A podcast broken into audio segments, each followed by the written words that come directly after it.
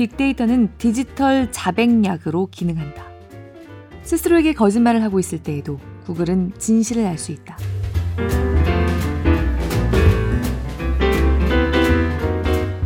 안녕하세요. 골라 듣는 뉴스룸에서 함께 책 읽는 시간 북적북적입니다. 저는 권애리 기자입니다. 어, 저 오늘 정말 재밌는 책 가져왔습니다. 제가 재밌게 읽은 책을 가져와 놓고 이거 재밌어요 라고 너무 강요하는 것 같기는 한데 재밌는 얘기들이 가득해요.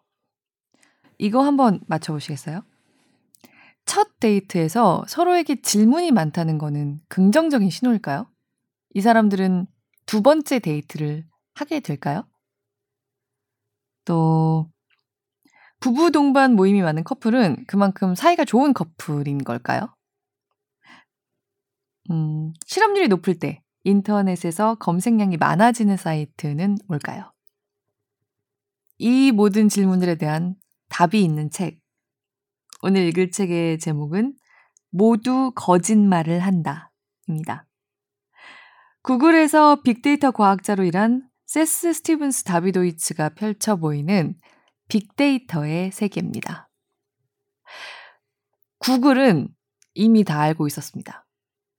트럼프 대통령이 당선될 것도 알고 있었고요. 브렉시트가 결국은 일어날 것도 알고 있었습니다. 어떻게 그런 걸 알 수가 있을까요? 많은 사람들이 미국의 어떤 엘리트층들이 뭐 힐러리 후보의 당선을 바랐기 때문에 뭔가 왜곡된 조사를 해서 사전에 몰랐던 거다라고 많이 얘기들을 하지만 사실 정말로 그렇지만은 않았습니다. 실제로 미국의 많은 여론조사 전문가들이 굉장히 당황스러워 했거든요. 트럼프 대통령이 당선된 다음에. 특히 여론조사의 권위자로 불리는 유명한 사람도 자신이 받아든 결과를 믿을 수 없어 했습니다. 그런데 구글에서는 이미 트럼프 대통령이 당선될 거라는 것이 데이터로 나와 있었다는 거죠. 그런 이야기들. 거짓말을 하지 않는 어떤 온라인상의 빅데이터를 통해서 우리 자신을 들여다보고 어, 우리에게 어떻게 긍정적인 방향으로 이걸 이용할 수 있을지에 대해서 이야기하는 책입니다. 낭독을 허락한 출판사 더 퀘스트에 감사드립니다.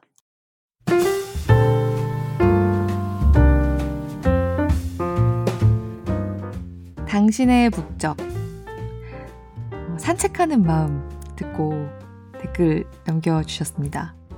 아씨1202님 무더운 한여름이라 덥고 귀찮은 저에게 이 책은 산책하는 마음, 새로운 산책길을 만들어 주었습니다. 산책길에 오르지 않아도 책을 읽는 동안 산책하는 마음을 만들어 주셔서 수영장에서 누워서 잘 들었습니다. 흐흐 라고 해주셨어요. 아, 어, 아씨120님은 늘 그, 제가, 아, 이 책 정말 재밌어요 하고 가져오면 항상 그 책을 이미 읽으셨거나 읽으려고 하시던 중이어서 이번 책은 어떨지 좀 궁금해서요. 예. 이번에는 조금 새로운 책을 소개해 드릴 수 있었던 것 같아서 예, 작은 보람이 약간 느껴지는데요. 고맙습니다. C105님. 더위 덕분인지 산책이 더욱 멀면서도 호사스럽게 느껴졌네요. 날씨 때문만이 아니라 단 몇백 미터 거리도 차를 타고 다닌 저로서는 산책이 어렵습니다. 내 다리가 자박자박 움직이는 것을 느끼는 것, 나의 일상에 어슬렁거림을 시도하는 것, 해보려 합니다. 이러한 사소함이 나 자신을 지켜나가는 것이라는 걸 알고는 있기 때문이죠. 느리고도 아름다운 산책을 느낄 수 있는 낭독이었습니다. 어, 너무 멋있는 말씀이 짧은 글 안에 가득한 이러한 사소함이 나 자신을 지켜나가는 것이라는 걸 알고 있기 때문이죠. 네, 되게 생각해보게 하는 말씀 늘 남겨주시는 시원호원님 감사합니다. 그 북적북적 함께 하시고 뭐 생각하신 거 하시고 싶은 말씀 남겨주시면 당신의 북적에서 네, 같이 공유하고 싶습니다. 많이 남겨주세요.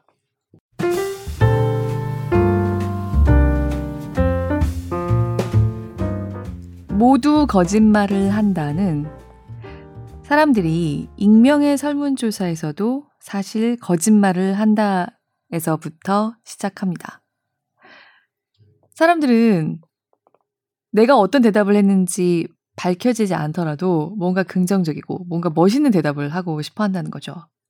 하지만 제대로 검증된, 치밀하게 분석한, 방향을 제대로 잡아서 오류를 줄인 빅데이터는 그런 사람들의 거짓말의 뒷면을 뒤집어 보입니다. 이 책의 앞부분 먼저 조금 읽어볼까 합니다.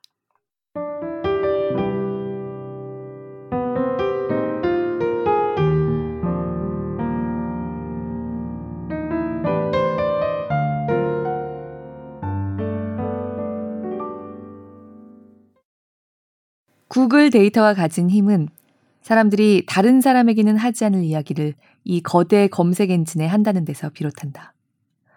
이후 이 책에서 매우 자세히 다룰 주제인 섹스가 그 한 예다. 우리는 자신의 성생활에 대해서 속속들이 진실을 털어놓을 만큼 설문조사를 신뢰하지 않는다.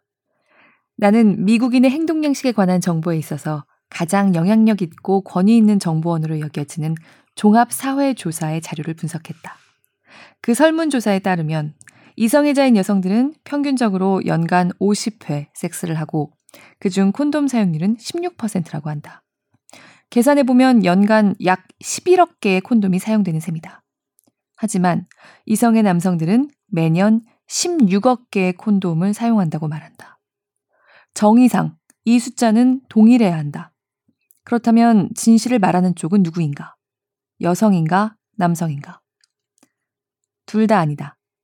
소비자 행동을 추적하는 세계적인 정보기업 닐슨에 따르면 매년 판매되는 콘돔은 6억 개에도 못 미친다.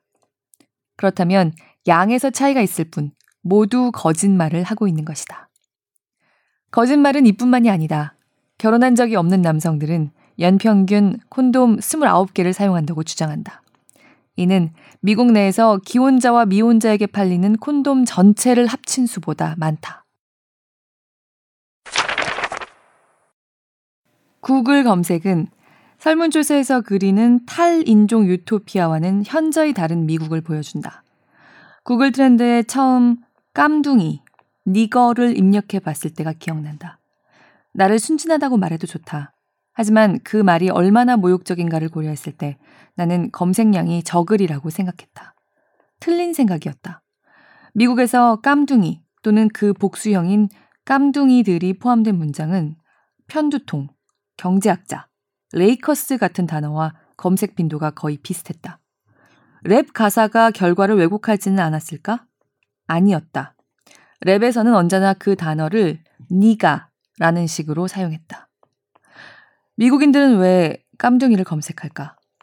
사람들은 종종 아프리카계의 미국인을 비웃는 농담을 찾으려 했다. 사실 깜둥이라는 단어와 함께 검색하는 단어의 20%가 농담이었다. 그 외에도 멍청한 깜둥이, 깜둥이가 정말 싫어 라는 문구가 흔히 검색됐다. 매년 이런 검색이 수백만 건씩 이루어졌다. 많은 미국인들이 집이라는 사적인 공간에서 충격적일 만큼 인종차별적인 질문을 하고 있었다. 연구를 하면 할수록 충격적인 정보가 나왔다. 오바마가 처음 당선되던 날, 대부분의 실황 방송이 오바마에게 찬사를 보내고 이번 당선이 갖는 역사적인 의미에 초점을 맞추고 있던 그때, 오바마가 들어간 구글 검색 100개 중 하나에는 KKK, 나, 깜둥이가 포함되어 있었다. 그리 심각하게 들리지 않는다면 근사한 가족이 있고 세계 최고의 권력을 잡게 될 이 젊은 이방인에 관해 검색할 비인종차별적 이유 수천 가지를 생각해보라. 당선일 밤, 미국에서 엄청난 인기를 모으고 있는 백인 국수주의자들의 사이트, 스톰프런트의 검색과 가입이 평소보다 10배 많았다. 일부 주는 최초의 흑인 대통령보다 깜둥이 대통령을 더 많이 검색했다. 전형적인 정보원에서는 숨겨졌지만 인터넷 검색어에는 사람들의 악의와 미움이 확연하게 드러났다. 그런 검색은 인종주의 영향력이 적다는 사회와 전혀 어울리지 않는다. 2012년 나는 도널드 트럼프를 사업가이자 리얼리티쇼 출연자로 알고 있었다. 다른 사람들과 마찬가지로 그가 4년 후에 만만찮은 대선 주자가 되리라고는 생각하지 못했다. 하지만 그런 악질적인 검색들은 이민자에 대한 공격성, 화, 분노처럼 사람들이 가진 가장 나쁜 성향을 이용하는 후보자의 성공과 어렵지 않게 연결 지을 수 있다. 구글 검색은 인종주의가 있는 지역에 대한 우리의 생각 역시 많은 부분 잘못됐음을 말해줬다. 설문조사와 일반적인 통념은 현대의 인종주의를 주로 남부와 공화당의 전유물로 본다.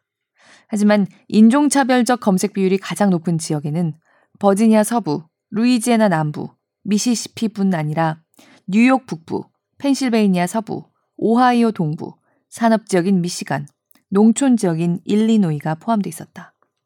남북이 아닌 동서의 구분이 실제 구글 검색 데이터가 보여주는 모습이었다. 미시시피 서부에서는 이런 종류의 검색이 많이 나오지 않는다. 인종주의는 공화당 지지자에 한정되지 않는다. 사실 인종차별적 검색은 민주당 지지자들의 비율이 높은 곳보다 공화당 지지자들이 많은 곳에서 더 많이 이루어지지 않는다. 달리 표현해서 구글 검색은 미국 인종주의의 새로운 지도를 그리는 데 도움을 주고 있으며 이 지도는 이전의 추측과는 그 모습이 매우 다르다. 남부 공화당원이라면 자신이 인종주의라고 인정할 가능성이 더 높을지 모른다.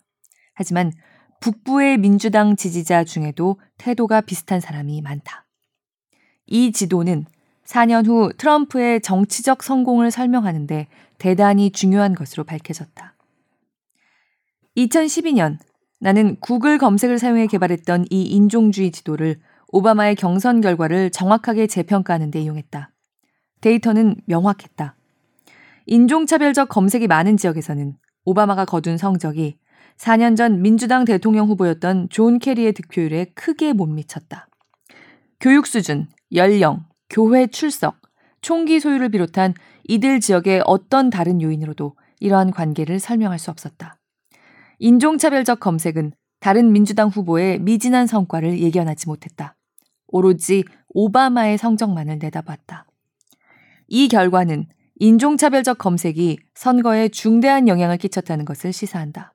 오바마는 노골적인 인종주의만으로 전국적으로 4%의 유권자를 잃었다. 그 어떤 설문조사를 기반으로 예상했던 것보다 훨씬 높은 수치였다. 물론 민주당 지지자들에게 아주 유리한 조건 덕분에 버락 오바마는 대통령으로 재선됐지만 전통적인 데이터 정보원에 의존하고 있던 사람들 거의 모두가 생각했던 것보다 더 많은 어려움을 극복해야만 했다. 민주당 지지자들에게 상황이 그리 유리하지 않은 해에 트럼프가 예비 선거에서 이기는데 도움을 줄 인종주의자들이 충분히 많이 존재했다. 처음에는 학술지 다섯 곳에서 내 연구 논문을 게재하지 않겠다고 거절했다. 많은 동료 검토자들은 그렇게 많은 미국인들이 그토록 악랄한 인종차별적 생각을 품고 있다는 것을 믿지 못하겠다고 말했다. 사람들이 말해오던 것과는 어긋나는 결과였던 것이다. 더구나 구글 검색은 좀 별나고 기괴한 데이터 세트로 보였다. 도널드 트럼프의 취임을 목격한 지금에야 나의 발견이 좀 더 신빙성을 얻은 것 같다. 연구를 계속할수록 구글은 여론조사가 놓친 많은 정보, 특히 다른 어떤 주제보다도 선거를 이해하는 데 도움이 되는 많은 정보를 갖고 있다는 게 더 확실해졌다. 구글 데이터는 누가 실제로 투표를 하러 나올지 알고 있다. 투표를 하지 않을 사람 절반 이상이 선거 직전의 설문조사에서는 투표를 할 예정이라고 말해서 투표율 예측을 왜곡한다. 반면 선거 전 몇 주에 걸쳐 투표하는 법, 투표 장소가 구글에서 얼마나 검색됐는지 살펴보면 어떤 지역의 투표율이 높을지를 정확하게 예측할 수 있다. 사람들이 누구에게 투표할지에 관한 정보까지 얻을 수 있다. 정말로 검색을 바탕으로 사람들이 어떤 후보에게 투표할지를 예측할 수 있을까? 단순히 어떤 후보를 자주 검색하는지를 조사하는 것은 아니다. 많은 사람들이 자신이 좋아하는 후보를 검색하긴 하지만 싫어하는 후보도 많이 검색한다. 로스앤젤레스 캘리포니아 대학교의 금융학 교수인 스튜어트 가브리엘과 나는 사람들이 투표를 계획하는 방식에서 놀라운 단서를 발견했다. 선거와 관련된 검색 대부분에는 후보자 두 명의 이름이 들어있다. 도널드 트럼프와 힐러리 클린턴이 맞붙은 2016년 선거에서 어떤 사람들은 트럼프 클린턴 여론조사를 검색했고 어떤 사람들은 클린턴 트럼프 토론의 주요 부분을 찾아봤다. 사실 트럼프가 들어간 검색의 12%에는 클린턴이라는 단어가 포함되어 있었다. 마찬가지로 클린턴이 들어간 검색의 25% 이상에 트럼프라는 단어가 들어 있었다. 우리는 일견 중립적으로 보이는 이런 검색이 개인이 어떤 후보를 지지하는지에 관한 단서를 줄 수 있음을 발견했다. 어떻게 그럴 수 있을까? 중요한 것은 후보의 이름이 등장하는 순서다. 우리의 연구 결과는 사람들이 두 후보의 이름을 포함한 검색어를 입력할 때 자신들이 지지하는 후보를 앞에 두는 경향이 유의미하게 강하다는 것을 보여준다. 앞서 세 번의 선거에서 검색어에 더 많이 먼저 등장한 후보가 더 많은 표를 획득했다. 더 흥미로운 것은 이러한 검색 순서가 특정 주가 어느 후보에게 유리한 방향으로 움직일지를 예견한다는 점이다. 흑인 대다수는 투표에 참여해서 트럼프의 반대표를 던질 것이라고 여론조사에 답했다. 하지만 흑인 비율이 높은 지역에서 투표 정보를 구글에 검색해 본 빈도는 현저히 낮았다. 선거 당일 클린턴은 흑인의 낮은 투표율 때문에 타격을 받았다. 결정을 미루고 있다는 유권자들이 트럼프 쪽으로 기울고 있었다는 신호도 보였다. 가브리엘과 나는 클린턴의 승리가 점쳐지던 중서부의 주요 주에서 트럼프 클린턴이 클린턴 트럼프보다 많이 검색됐다는 사실을 발견했다. 실제로 트럼프는 이 지역에서 여론조사 결과보다 훨씬 좋은 성과를 올렸고 이는 그의 당선에 큰 역할을 했다. 우선 예비선거에서부터 트럼프가 성공적인 후보자였음을 입증할 수 있는 가장 큰 단서가 있었는데 이는 바로 내가 오바마 연구에서 밝혀냈던 은밀한 인종주의였다. 구글 검색은 전문가들이 수년 동안 놓치고 있던 유의미한 숫자의 미국인들 사이에 존재하는 악의와 혐오를 드러내줬다. 검색 데이터는 우리가 여론조사에 의지하는 학자들과 저널리스트들이 생각하는 사회와 매우 다른 사회에서 살고 있다는 것을 드러냈다.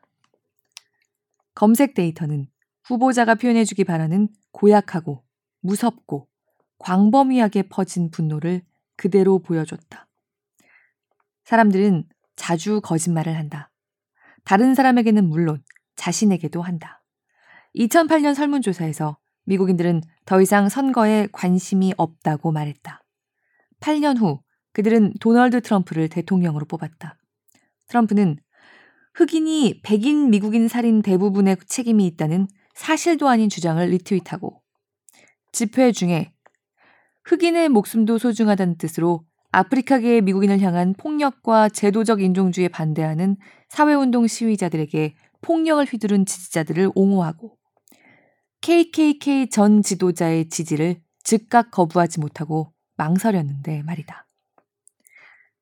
예비선거 초기에 네이트 실버는 사실상 트럼프는 당선될 가능성이 없다고 주장했다.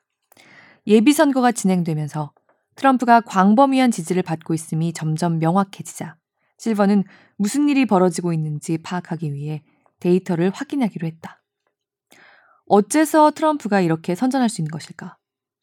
실버는 트럼프가 좋은 성적을 올리고 있는 지역이 이상한 지도를 그리고 있음을 발견했다. 트럼프는 남부는 물론이고 북동부와 산업지대인 중서부에서도 선전했다. 서부에서는 현저하게 나쁜 성적표를 받았다. 실버는 이런 상황을 설명해주는 변수를 찾아야 했다. 실업률일까? 종교일까? 총기 소유권일까? 이민자 비율일까? 오바마에 대한 반대일까? 실버는 공화당 예비선거에서 도널드 트럼프의 지지와 가장 연관성이 높은 한 가지 요소가 내가 4년 전에 발견했던 기준이라는 것을 알아차렸다. 트럼프의 지지율이 높은 지역은 깜둥이라는 구글 검색이 가장 많았던 지역이었다.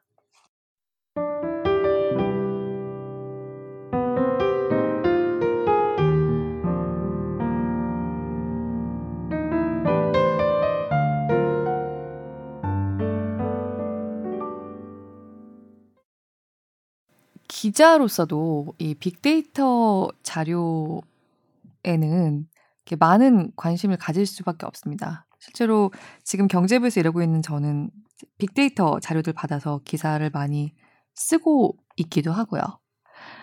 어, 사실 전 세계에서 이 빅데이터 전문가로서 좀 가장 먼저 앞서갔던 사람들 중에 하나라고 할 수 있는 이 책의 저자 세스 스티븐스 다비도이츠는 구글 검색, 구글 트렌드를 통해서 지금 이 책에서 얘기하고 있는 빅데이터 모델들을 개발했습니다. 다비도이츠는 빅데이터의 힘으로 무엇보다 새롭고 솔직한 데이터가 제공된다는 점을 꼽습니다. 그리고 굉장히 작은 집단도 클로즈업해서 볼 수 있고 인과적인 실험을 시행할 수 있다는 점을 이야기합니다. 지금까지는 뭐가 원인이고 뭐가 결과인지 충분히 그 입증 가능할 만큼 얘기할 수 없었던 것들을 빅데이터 모델을 통해서 이것의 결과가 이것이다 라고 좀 판단할 수 있는 것들이 더 많아진다는 거죠. 하지만 사실 한편으로는 워낙 지금 빅데이터가 화두고 다들 관심을 갖다 보니까 사실 제대로 검증된 충분히 어 정교하게 도출하지 못한 데이터들도 좀 표본이 크다는 이유만으로 빅데이터라는 얘기를 듣는 경우들도 사실 있긴 하거든요. 제가 받아보게 되는 자료들 중에도 좀 그런 경우로 보이는 것들이 가끔 눈에 띄고는 합니다. 어, 이 책에도 그런 위험성에 대한 경고가 여러 번 나옵니다. 빅데이터라는 이름을 붙인다고 다 빅데이터가 되는 게 아니라 정말 제대로 검증된 그리고 점점 더 고도로 이렇게 발전하는 면밀한 빅데이터 검증이 정말 우리가 생각하는 미래의 빅데이터가 될 수 있다는 거죠. 어, 이 책에서는요, 의외에 또는 마음속으로만, 음, 그랬겠지라고 동감하게 되는 그런 결과들이 정말 많이 나오거든요.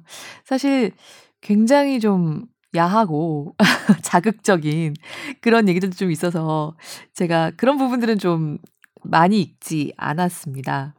그런데 차마 이렇게 입 밖으로 꺼내서 얘기할 수는 없지만, 음, 그럴 법 하구나 싶은 어떤 성에 관련된 이야기들도 많이 나오고요. 어, 정말 저는 생각하지 못했던 면들도 조금 있고요. 그리고 '아 그런 거였어?' 하고 약간 다시 한번 돌아보게 되는 그런 얘기들도 많이 나와요. 어. 이 책의 저자 세스 스티븐스 다비도이치가 빅데이터를 통해서 발견하게 된 그리고 어떤 것이 더 효율적인 방식의 빅데이터 검증인가라고 좀 찾아가는 과정들을 조금 더 읽어 보겠습니다.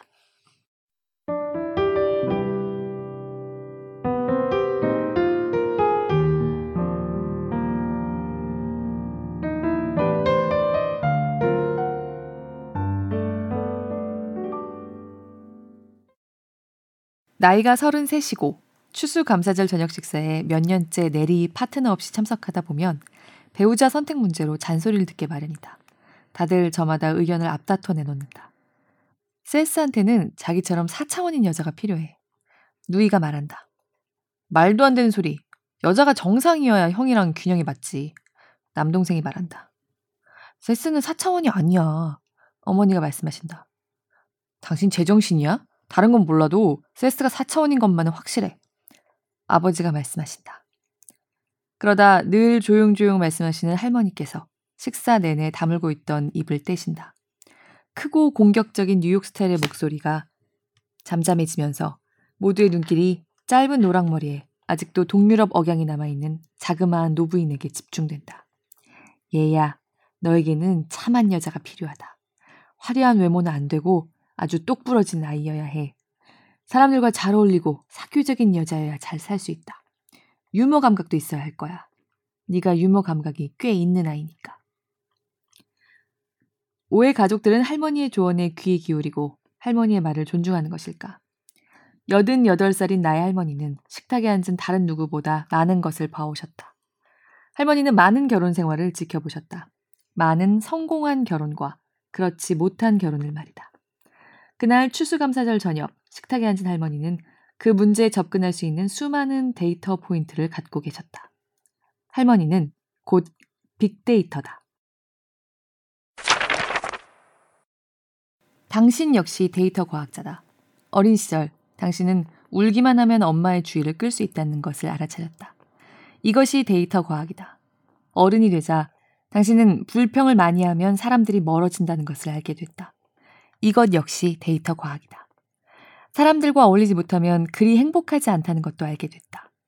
행복하지 못하면 사람들을 우호적으로 대하지 못한다. 사람들에게 우호적이지 않으면 사람들은 당신과 어울리는 것을 더 꺼린다. 모두가 데이터 과학이다. 데이터 과학은 너무나 당연하고 자연스럽기 때문에 제대로 된 빅데이터 연구라면 보통 사람 누구나 이해할 수 있다. 연구가 이해되지 않는다면 문제는 당신이 아니라 그 연구에 있다. 훌륭한 데이터 과학이 직관적이라는 데 증거가 필요한가? 나는 지난 몇 년간 이루어진 연구 중에 가장 중요하다고 생각되는 한 연구를 최근 우연히 발견했다. 내가 본 연구 중에 가장 직관적이기도 했다. 연구의 중요성에 대해서만 생각하지 말고 연구가 얼마나 자연스러운지, 내 할머니의 생각과 얼마나 비슷한지도 생각해 보길 바란다. 이 연구는 컬럼비아 대학교와 마이크로소프트 연구팀이 주관했다. 그들은 췌장암을 예견하는 징후를 찾고자 했다. 췌장암은 5년 생존율이 약 3%로 매우 낮지만 조기에 발견하면 생존율을 2배까지 높일 수 있다. 연구자들은 어떤 방법을 썼을까? 그들은 마이크로소프트 검색 엔진인 빙을 쓰는 익명의 사용자 수만 명의 데이터를 이용했다. 그들은 방금 췌장암 진단을 받았어요. 나 췌장암에 걸렸다는 이야기를 들었습니다. 앞으로 어떤 일이 일어나나요? 처럼 틀림없는 검색어를 기반으로 이런 검색을 한 사용자를 최근에 췌장암 진단을 받은 사람으로 코드화했다. 다음으로 연구자들은 건강과 관련된 증상에 대한 검색어를 조사했다. 그러고 차후 췌장암 진단을 받았다고 보고한 소수의 사용자들을 그렇지 않은 사람들과 비교했다. 달리 말해 몇 주 또는 몇 달 동안의 어떤 증상이 그 사용자가 췌장암 진단을 받게 될 징조인지 확인한 것이다. 결과는 놀라웠다. 허리 통증과 피부 황달이 췌장암의 징후로 드러났다. 허리 통증을 검색한 것만으로는 췌장암일 가능성이 낮았다. 마찬가지로 소화불량이나 복부 통증에 대한 검색은 췌장암의 증거였지만 복부 통증 없는 단순 소화불량을 검색한 사람은 췌장암일 가능성이 낮았다. 연구자들은 위양성, 즉 병에 걸리지 않았는데 걸렸다고 잘못 판단한 경우가 거의 없는 5에서 15%의 사례를 확인할 수 있었다. 이 수치가 대단치 않게 들릴지 모르지만 생존율을 두 배로 늘릴 수 있는 가능성이 10% 생겼다면 췌장암에 걸린 환자에게는 큰 횡재처럼 느껴질 것이다. 면밀한 컴퓨터 분석의 안내를 받지 않은 직관은 때로 완전히 틀리기도 한다. 자신의 경험과 편견으로 눈이 멀 때가 있기 때문이다. 내 할머니는 수십 년에 걸친 경험을 활용해서 인간관계에 관해 다른 가족들보다 좋은 조언을 해주실 수는 있지만 할머니 역시 무엇이 관계를 지속하게 하는가에 대해 견해가 조금 모호하다. 예를 들어 할머니는 부부에게 공통의 친구가 있는 것이 중요하다고 강조하시곤 한다. 할머니는 이것이 결혼 생활을 유지하는 데 중요한 요인이라고 믿는다. 따뜻한 저녁이면 할머니는 할아버지와 뉴욕 퀸스에 있는 집 작은 뒷마당의 야외용 의자에 앉아 친한 이웃들과 담소를 나눈다. 그렇지만 할머니를 배신할 위험을 무릅쓰고 말하건대 데이터 과학은 할머니의 이론이 틀렸다는 것을 보여준다. 최근 일단의 컴퓨터 과학자들은 인간관계에 관한 사상 최대의 데이터 세트인 페이스북을 분석했다. 그들은 특정 시점에 연애 중인 많은 커플을 관찰했는데 이 커플 중 일부는 연애 중 상태를 유지했고 일부는 애인 없음으로 상태를 바꿨다. 이 연구자들은 공통의 친한 친구들이라는 존재가 관계가 지속되지 않을 것을 예견하는 강력한 예측 변수임을 발견했다. 애인과 함께 같은 소그룹의 사람들과 매일 밤 어울리는 것은 관계 유지에 좋지 않다. 오히려 서로 다른 사교 집단을 만나는 편이 관계를 굳건하게 하는데 도움이 될 수 있다. 할머니는 할아버지를 비롯한 친구들과 저녁 나절 한담을 즐기는데 너무 정신이 팔린 나머지 다른 커플들에 관해서는 충분히 생각지 않았다. 할머니는 시동생과 그 아내가 거의 매일 밤 같은 모임의 친구들과 수다를 떨곤 했지만 자주 싸우다가 결국 이혼했다는 사실을 전혀 고려하지 않았다. 할머니는 내 부모나 고모 부부를 전혀 생각하지 않았다. 우리 부모님은 매일 밤 각자 다른 일을 하지만 행복한 결혼 생활을 하고 있다. 또한 인간은 극적인 것에 강한 흥미를 느끼기 때문에 직관에 의지하면 판단이 흔들릴 수 있다. 우리는 기억에 강하게 남는 이야기의 소재가 꽤 일반적이라고 과대평가한다. 예를 들어 설문조사에서 사람들은 천식보다 토네이도를 더 흔한 사망 원인으로 평가한다. 사실 천식의 사망률은 토네이도보다 70배 높다. 천식으로 인한 사망은 눈에 띄지 않는다. 따라서 뉴스거리가 되지 않는다. 토네이도로 인한 사망은 눈에 띈다.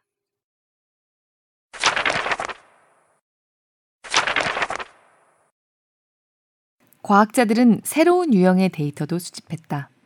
그들은 사람들이 데이트에 녹음기를 가져가게 했다. 이 데이트 기록은 이후 디지털화됐고, 과학자들은 데이트에서 오고 간 단어, 웃음, 어조를 코드화할 수 있었다. 남성과 여성은 관심의 신호를 어떻게 보내고, 파트너들은 그런 관심을 어떻게 얻어낼까? 이런 언어적 데이터로 연구팀은 우선 남성과 여성이 상대방에게 어떻게 호감을 전달하는지 알아냈다. 남성이 사용하는 방법 중 하나는 매우 분명하다. 즉, 여성의 농담에 웃는다. 그보다 덜 눈에 띄는 방법도 있다. 말을 할 때 음의 높낮이를 제한한다. 단조로운 목소리가 여성들에게 남성적으로 들린다는 연구가 있는데, 남성들은 여성이 마음에 들 때 아마도 무의식적으로 자신의 남성성을 과장하는 듯하다. 여성은 목소리의 높낮이의 변화를 줘서 좀 더 부드럽게 말하고 대화를 짧게 주고받음으로써 관심을 표현한다. 반면 여성이 사용하는 특정한 단어 중에는 관심이 없음을 드러내는 주요 단어들도 있다. 아마나 그럴 거예요 라는 식의 얼버무리는 단어나 구절은 상대에게 관심이 없다는 뜻이다.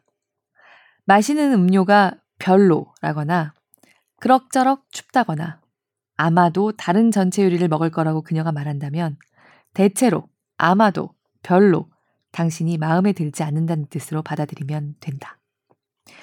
여성이 자기 이야기를 한다면 상대에게 관심이 있을 가능성이 높다. 관계를 진전시키고 싶은 남성이 여성의 입에서 들을 수 있는 가장 긍정적인 말은 나로 밝혀졌다. 나에 대해 말한다는 것은 그녀가 편안하다는 신호다. 당신도 알죠? 나, 제 말은 처럼 자신을 드러내는 표현을 사용한다면 그 여성은 상대에게 관심이 있을 가능성이 높다. 왜일까? 과학자들은 이러한 말이 듣는 사람의 주의를 끈다고 말한다. 이런 말은 우호적이고 따뜻하며 관계의 진전을 바라고 있다는 뜻이다. 당신도 내 말이 무슨 뜻인지 알지 않나? 관심을 둔 사람과 데이트하려면 어떤 대화를 나눠야 할까? 데이터에 따르면 남성이 여성에게 호감을 얻는 대화법은 다양하다. 여성은 자신의 유도에 따르는 남성을 좋아한다.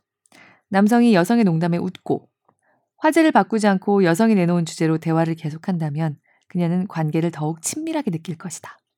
이 사실은 전혀 놀랍지 않다. 여성들은 지지와 공감을 표현하는 남성을 좋아한다. 남성이 대단하네요. 나 정말 멋진데요. 라고 말하면 여성이 호감을 느낄 가능성은 대폭 상승한다. 힘들죠. 나 슬펐겠네요. 라는 말을 사용할 때도 마찬가지다. 여성들에게는 나쁜 소식이 있다. 이 데이터가 남성의 불쾌한 진실을 확인해 주는 듯 보이기 때문이다. 남성들이 여성에게 반응하는 여러 요소 중에서 대화는 극히 작은 역할만을 한다. 남성에게는 외모가 그 무엇보다 중요하다. 자신에게 남성이 조금이나마 호감을 더 갖게 하는데 여성이 사용할 수 있는 단어는 이미 언급한 대로 나라는 말 하나뿐이다. 남성은 자기 이야기를 하는 여성을 좋아할 가능성이 더 높다. 앞서 언급했듯이 여성 역시 자기 이야기를 나눈 데이트에서 유대감을 느꼈다고 보고할 확률이 높다. 따라서 첫 번째 데이트에서 여성에 관한 이야기를 많이 나눴다면 좋은 신호라고 볼 수 있다. 여성은 편안하다는 신호를 보냈고 아마 남성이 대화를 독점하지 않아서 고마웠을 것이다. 남성은 여성이 마음을 터놓아 좋았을 것이다. 두 번째 데이트가 성사될 가능성이 높다. 마지막으로 데이트 대화에서 가장 문제시되는 지표는 물음표다. 데이트에서 질문이 많이 나왔다면 남녀 모두 유대감을 느꼈다고 보고할 가능성이 낮다. 직관과 어긋나는 듯 보인다. 질문은 관심의 표현이 아닌가? 하지만 첫 데이트에서 질문은 대부분 지루하다는 신호다. 취미가 뭐예요? 형제가 몇 명이신가요? 이는 대화가 중단됐을 때 사람들이 던지는 질문이다. 최고의 첫 데이트라면 단 하나의 질문이 마지막에 나온다. 우리 다시 만날까요? 이것이 그 데이트에서 유일한 질문이라면 대답은 좋아요일 것이다.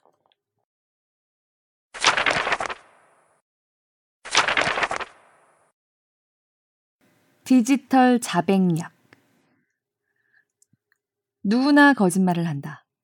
퇴근길에 술을 몇 잔 마셨는지, 체육관에 얼마나 자주 가는지, 새로 산 신발이 얼마인지, 그 책을 읽었는지에 관해 거짓말한다. 아프지 않을 때 아프다고 전화를 한다. 하지 않을 거면서도 연락하겠다고 말한다. 상대와 상관이 있는데도 상관없는 일이라고 말한다. 사랑하지 않으면서도 사랑한다고 말한다. 우울한데도 행복하다고 말한다. 남자가 좋으면서도 여자를 좋아한다고 말한다. 사람들은 친구에게 거짓말을 한다. 상사에게, 아이들에게, 부모에게, 의사에게, 남편에게, 아내에게 거짓말을 한다. 그리고 스스로에게 거짓말을 한다. 또한 설문조사에서도 분명히 거짓말을 한다. 당신에게 간단한 설문조사를 하려 한다. 시험에서 부정행위를 한 적이 있습니까? 누군가를 죽이는 상상을 한 적이 있습니까? 거짓으로 답하고 싶은 유혹을 느꼈는가? 설문조사에 답하며 사람들은 당혹스러운 행동이나 생각을 축소해서 이야기한다. 사람들은 멀쩡하게 보이기를 원한다. 설문조사가 대부분 익명인데도 말이다. 이것을 사회적 바람직성 편향이라고 부른다. 1950년에 발표된 한 논문은 설문조사가 그러한 편향의 희생양이라는 강력한 증거를 제시했다. 연구자들은 덴버 주민 중 몇 퍼센트가 투표를 했는지, 기부를 했는지, 도서관 대출카드를 갖고 있는지 등에 대한 데이터를 공적인 정보원에서 수집했다. 이후 그들은 주민들에게 설문조사를 실시해 그 비율이 서로 같은지 확인했다. 결과는 놀라웠다. 주민들이 설문조사에 보고한 내용은 연구자들이 수집한 데이터와 크게 달랐다. 이름을 쓰는 칸이 없었는데도 대다수 사람들이 유권자 등록을 했고 투표를 했으며 기부를 한다고 과장했다. 65년 동안 변한 것이 있을까? 인터넷 시대에는 도서관 대출 카드가 없어도 창피하지 않다. 이처럼 창피하거나 당혹스러운 상황이 변화했더라도 여론조사관을 속이려는 사람들의 경향은 여전히 강하다. 한 여론조사는 메릴랜드 대학교 졸업생들에게 대학 경험에 관해 다양한 질문을 한 뒤 답변을 공식 기록과 비교했다. 참여자들은 자신을 좋게 보이게 하는 방식으로 계속해서 잘못된 정보를 제공했다. 평점 2.5 이하로 졸업했다고 말한 사람은 2%가 되지 않았지만 실제로는 약 11%였다. 44%가 지난해 대학에 기부했다고 말했지만 실제로는 약 28%였다. 여론조사가 지난 2016년 도널드 트럼프의 승리를 예언하지 못한 데에는 거짓말이 큰 역할을 했을 가능성이 높다. 대체로 여론조사는 트럼프에 대한 지지를 약 2% 과소평가했다. 어떤 이들은 트럼프에게 투표할 것이라고 말하기 창피했을 것이고, 어떤 이들은 트럼프로 마음을 굳혀놓고도 아직 결정을 하지 못했다고 말했을 것이다. 사람들이 익명의 설문조사에서도 그릇된 정보를 주는 이유는 무엇일까? 미시간 대학교의 명예교수이자 사회적 바람직성 편향 분야에서 세계 최고의 전문가인 로저 트랑조에게 직접 물어봤다. 그는 우리가 선의의 거짓말을 좋아하는 것이 문제의 핵심이라고 설명했다. 사람들은 평생 세 번에 한 번꼴로 거짓말을 합니다. 그 버릇이 설문조사에서도 나오는 겁니다. 게다가 우리에게는 자기 자신에게도 거짓말을 하는 이상한 버릇이 있다. 투랑조는 자신이 학생으로서 엉망이라는 걸 인정하기 꺼린다고 표현한다. 스스로에게 거짓말을 하는 경향은 많은 사람들이 자신이 평균 이상이라고 말하는 이유를 설명한다. 이 문제는 얼마나 심각할까? 기업 엔지니어의 40% 이상이 자신의 실력이 상위 5%에 든다고 말한다. 대학 교수의 90% 이상이 자신은 평균 이상의 성과를 내고 있다고 말한다. 고등학교 졸업생의 4분의 1은 자신의 사교성이 상위 1%에 든다고 생각한다. 스스로를 속이고 있는데 설문조사에서 솔직할 수는 없다.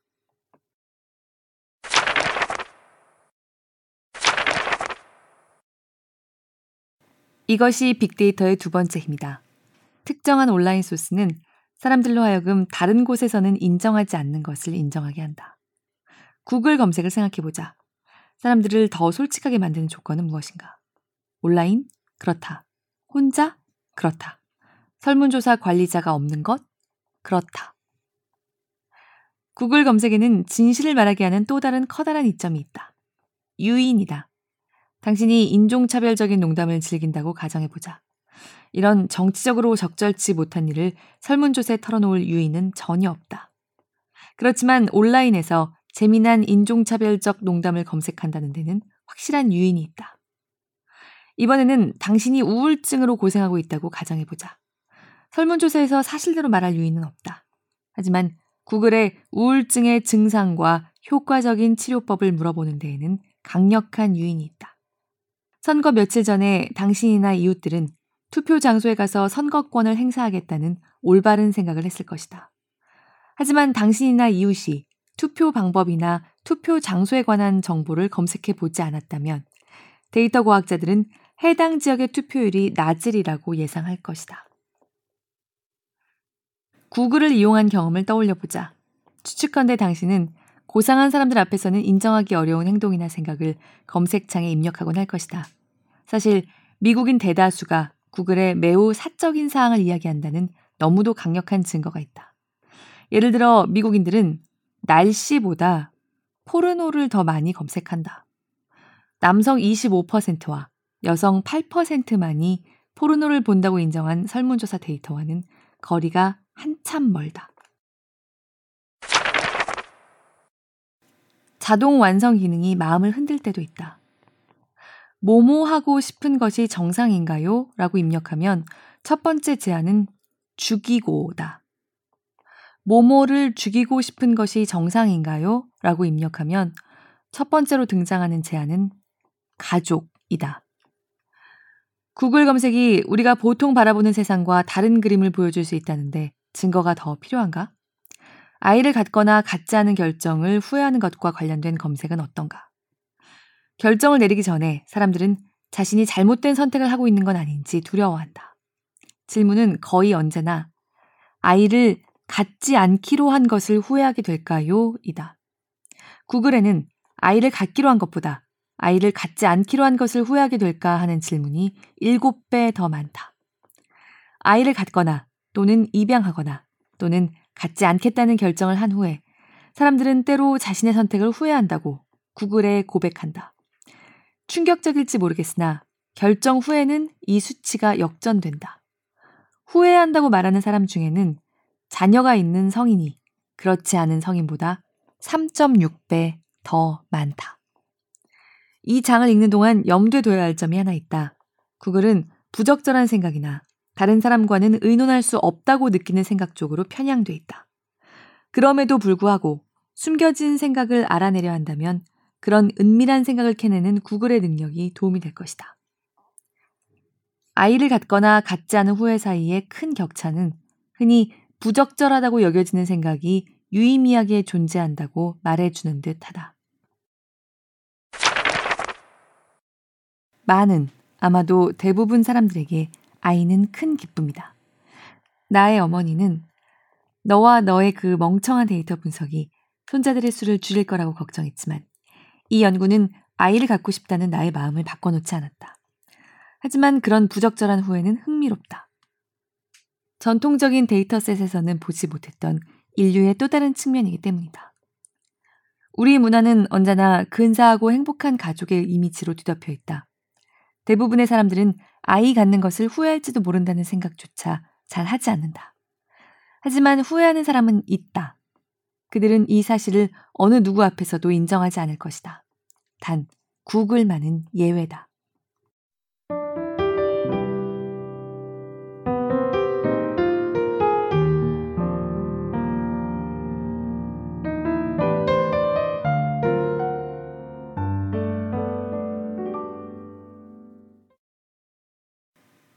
책에는 다소 충격적이거나 슬픈 결과, 사실 사람들이 입 밖으로 끄집어내지 않는 사람들 마음의 진실에 대한 이야기가 상당히 많이 나옵니다. 실제로 이 책의 저자 다비도이츠도 어, 좀 충격적인 부정적인 결과들을 보면서 이렇게 기분이 그리 좋지 않아지는 현상에 대해서 고백을 하는 부분도 있어요. 하지만 그럼에도 불구하고 사실은 자신을 속이고 있는 상태에서 그냥 그치게 되는 것보다 그 스스로의 어떤 스스로의 마음에 추한 진실이라고 할 수 있는 것들에 대해서 한 걸음 더 알게 되는 게 어, 스스로를 다잡고 또는 우리 사회가 좀 더 나은 방향으로 나아가는데 도움이 될 수 있다. 그런 측면으로 이 빅데이터라는 도구가 쓰일 수도 있다는 것에 대해서 이야기합니다. 음, 아까도 잠깐 말씀드렸지만 그냥 빅데이터라는 이름을 붙인다고 다 빅데이터인 것도 아니고요. 또 지금으로서는 충분히 정밀하게 도출한 빅데이터 결론이라고 하더라도 앞으로 검증 방법이나 아이디어가 더 발달함에 따라서 더 정밀한 빅데이터 결론이 나올 수도 있겠고요. 새로 나오는 결론은 그 전에 나왔던 결론과 달라질 수도 있겠습니다. 이 책을 읽으면서 생각했던 건 지금의 빅데이터가 보여주는 우리들의 마음, 또 우리 사회에 대한 흥미로운 진실들 뿐만이 아니라 이런 데이터의 발전이 가져올 수 있는 어떤 문제들에 대해서 같이 생각하는 자세에 대한 것이었습니다. 지금 빅데이터가 어떤 이야기를 한다고 해서 그것에 너무 매몰될 필요도 없지만 충분히 이용하고 또 충분히 우리에게 우리를 개선하는 방향으로 사용할 수 있겠다. 그리고 무엇보다도 나 자신이 또 우리 사회가 인정하고 싶지 않은 그런 면들에 대해서 좀 더 솔직하게 인정하고 앞으로 나아가는데 쓰일 수도 있겠다라는 것들이었습니다. 이 책에 정말 좀 자극적인 결론들도 많이 있어요. 음, 막 추천해놓고 읽기 시작하시면, 와, 이런 단어까지 나오는 책이야? 라고 생각하실 수도 있을 것 같긴 한데, 책은 혼자 읽는 거니까요. 어, 내가 어떤 단어를 읽고 있는지 남들은 모르니까요. 궁금하시면 한번 찾아서 읽어봐 주시면 좋겠고요. 음, 우리 마음에 불편한 진실을 알아가게 되는 것들이 바꿀 수 있는 방향에 이야기하는 것들, 또 재미있는 데이터 결과들에 대해서 조금 더 읽겠습니다. 들어주시는 모든 분들 언제나 감사드립니다.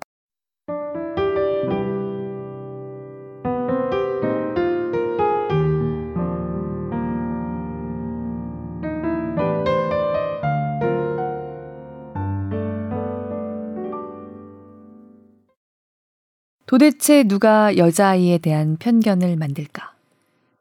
바로 부모다. 부모는 아이에게 뛰어난 재능이 있다는 생각에 종종 흥분한다. 놀라운 일은 아니다. 사실 두 살 난 내 아이가로 시작하는 모든 구글 검색에 따라 붙는 가장 흔한 말은 재능이 있어요다. 하지만 여아와 남아에 관한 이런 질문이 똑같지는 않다. 부모는 내 딸이 재능 있나요? 보다 내 아들이 재능 있나요? 라는 질문을 2.5배 많이 한다. 지능과 관련된 문구를 사용할 때도 비슷한 편견이 나타난다. 이를테면, 내 아들이 천재인가요? 같은 대놓고 물어보기에는 쑥스러운 문구가 그렇다. 부모가 딸과 아들의 차이를 정당하게 이해한 것일까?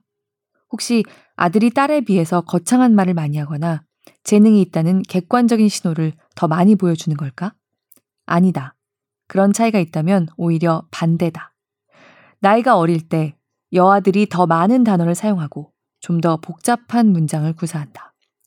미국 학교의 영재 프로그램에는 여아가 남아보다 9% 많다. 이 모든 사항에도 불구하고 부모는 저녁 식탁에서 영재인 딸보다 영재인 아들을 더 많이 발견하는 것 같다. 사실 지능이 낮다는 검색을 비롯해 지능과 연관 있는 모든 검색에서 부모는 아들에 관한 질문을 더 많이 했다. 내 아들이 뒤처져요 라든가 멍청해요 라는 검색 역시 딸보다 많았다. 그러나 뒤처진다거나 멍청하다라는 부정적인 단어가 들어가는 검색은 재능 있다, 나 천재라는 긍정적인 단어보다 아들의 편향되는 정도가 낮았다. 그렇다면 부모가 딸에게 우선적으로 갖는 관심은 무엇일까? 주로 외모와 관련 있다. 체중과 관련된 질문을 생각해 보자. 부모가 구글에 하는 질문 중, 내 딸이 과체중인가요?는 내 아들이 과체중인가요? 보다 거의 두 배 많다.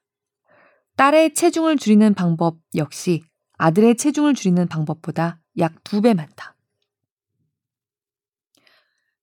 재능에서와 마찬가지로 이러한 성편견은 현실에 근거하지 않는다. 여아의 28%가 과체중인 반면 남아의 35%가 과체중이다.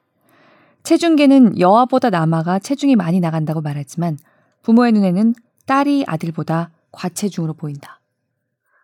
부모는 내 아들이 잘생겼냐는 질문보다 내 딸이 예쁘냐는 질문을 1.5배 많이 한다. 또한 딸이 못생겼냐는 질문을 아들이 못생겼냐는 질문보다 거의 3배 많이 한다. 구글이 어떻게 아이가 예쁜지 또는 못생겼는지 알 거라고 생각하는지는 의문이다. 일반적으로 부모는 아들에 관해 질문할 때 긍정적인 단어를 사용할 가능성이 높아 보인다. 부모는 아들이 행복한지를 자주 묻고 우울한지는 잘 묻지 않는다. 진보적인 독자들은 이런 편견이 보수적인 지역에서 더 흔할 것이라고 상상하겠지만 그런 증거는 전혀 찾지 못했다. 사실 이런 편견과 지역의 정치적 또는 문화적 구성 사이에 유의미한 관계를 찾지 못했다. 구글 검색 데이터를 처음으로 이용할 수 있게 된 2004년 이후 이런 검색이 감소하고 있다는 증거도 없다. 여아에 대한 편견은 우리가 믿고 싶어 하는 것보다 더 광범위하며 더 깊이 뿌리 내리고 있는 것 같다.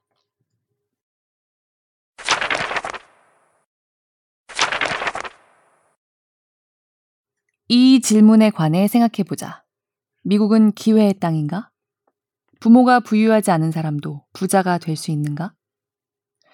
여기에 답하는 전형적인 방식은 미국인을 대표하는 표본을 살피고 이를 다른 나라의 유사 데이터와 비교하는 것이다. 아래에 기회의 평등에 관한 다양한 국가의 데이터가 있다. 질문은 이렇다.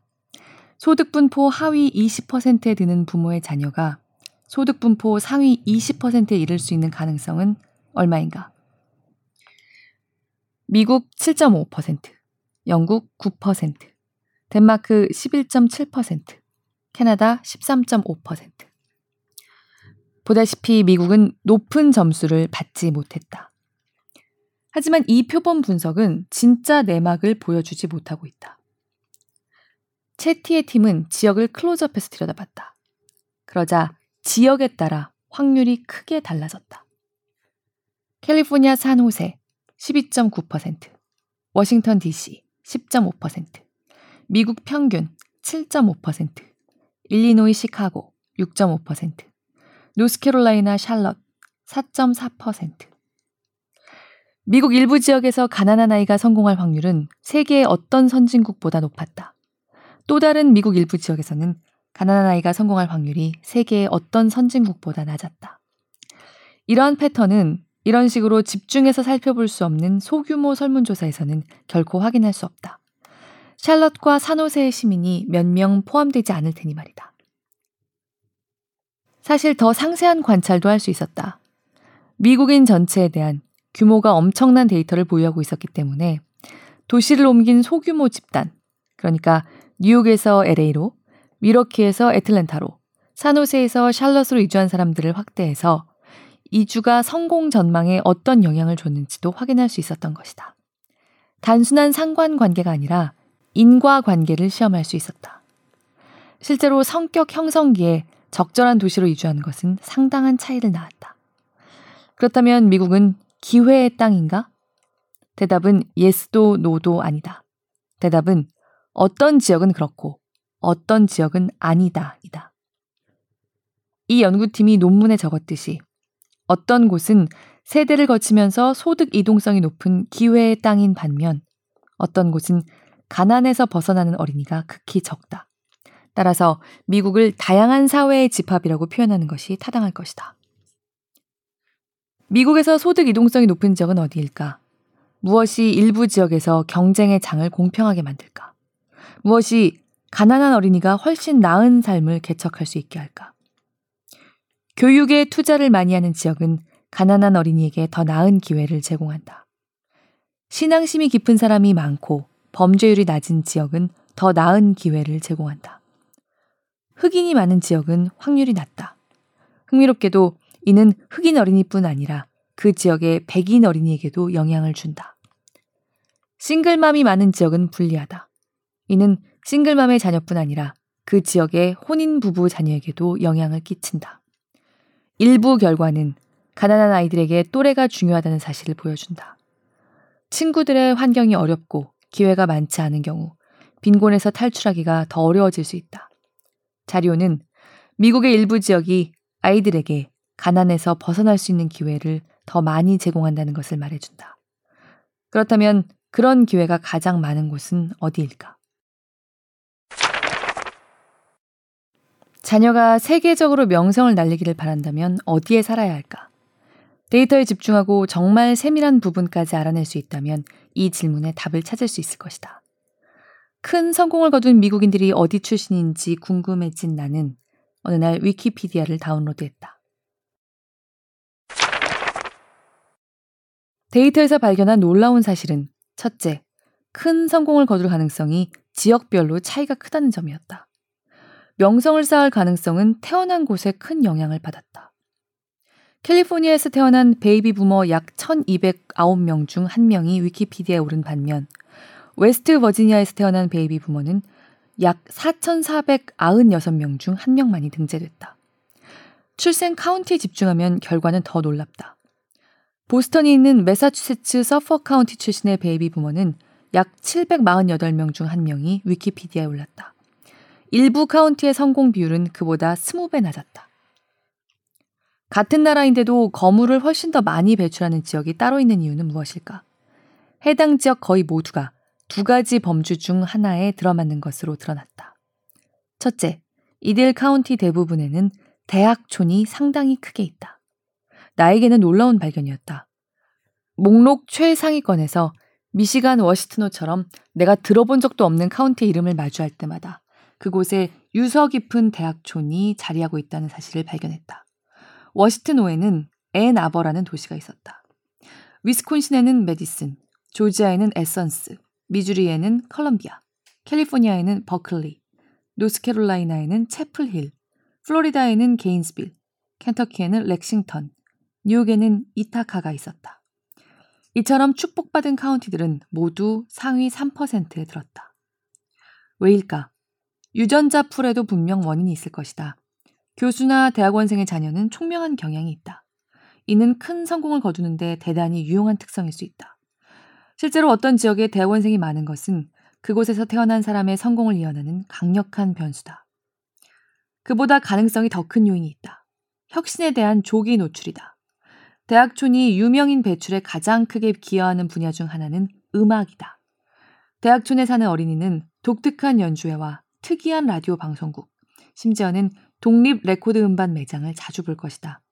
대학촌은 저명한 사업가도 기대치보다 많이 내놓는다.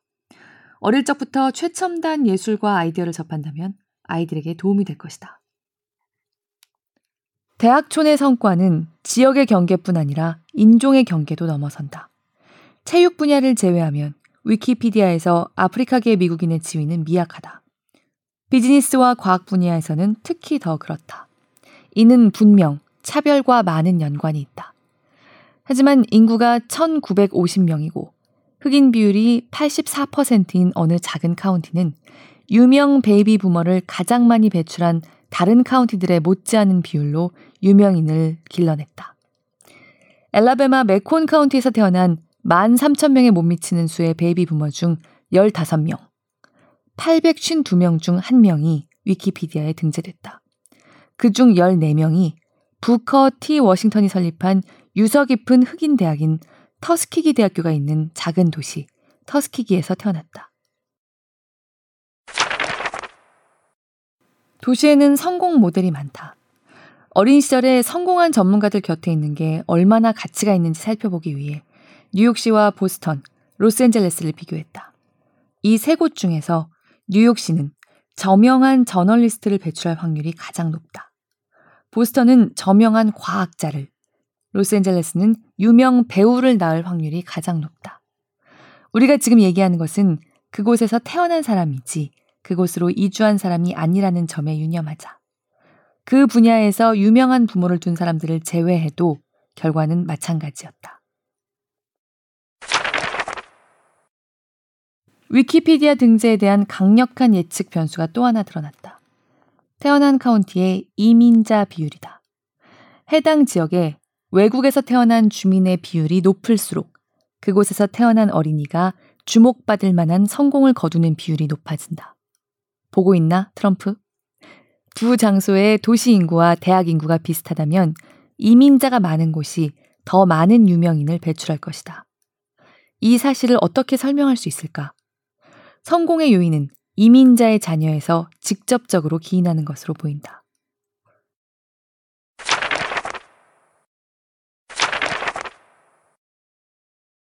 온라인 데이터를 더 많이 사용하면 카지노, 보험회사, 대부업자를 비롯한 기업체가 우리를 지배하는 엄청난 힘을 가질 수 있다. 우리에게는 이를 두려워할 권리가 있다. 다른 한편으로 빅데이터는 소비자에게 바가지를 씌우거나 조잡한 제품을 공급하는 기업들에게 강타를 날릴 수 있도록 해준다. 중요한 무기 중 하나는 옐프처럼 레스토랑 등의 서비스를 평가하는 사이트다. 하버드 대학교의 마이클 루카는 최근 연구에서 업체들이 옐프의 평가에 얼마나 맥을 못 추는지 보여줬다. 워싱턴 주 내 식당에 관한 옐프의 리뷰와 매출 데이터를 비교한 그는 옐프에서 별 하나가 줄어들 때 식당 매출이 5에서 9% 감소한다는 사실을 발견했다. 소비자들은 비교 쇼핑 사이트인 카약과 부킹닷컴 등을 통해 기업들과 싸운다. 괴짜 경제학에서 논의된 대로 한 인터넷 사이트가 여러 기업의 생명보험 비용 알려주기를 시작하면서 생명보험료는 극적으로 떨어졌다. 한 보험회사가 바가지를 씌우고 있다면 고객은 그것을 인지하고 다른 회사를 이용할 것이다. 이로써 고객들이 절약하는 돈은 매년 총 10억 달러다.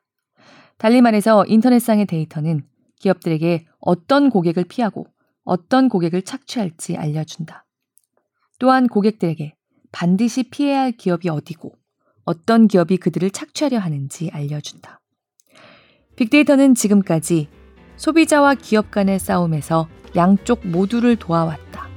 우리는 그것이 공평한 싸움이 되도록 해야 한다.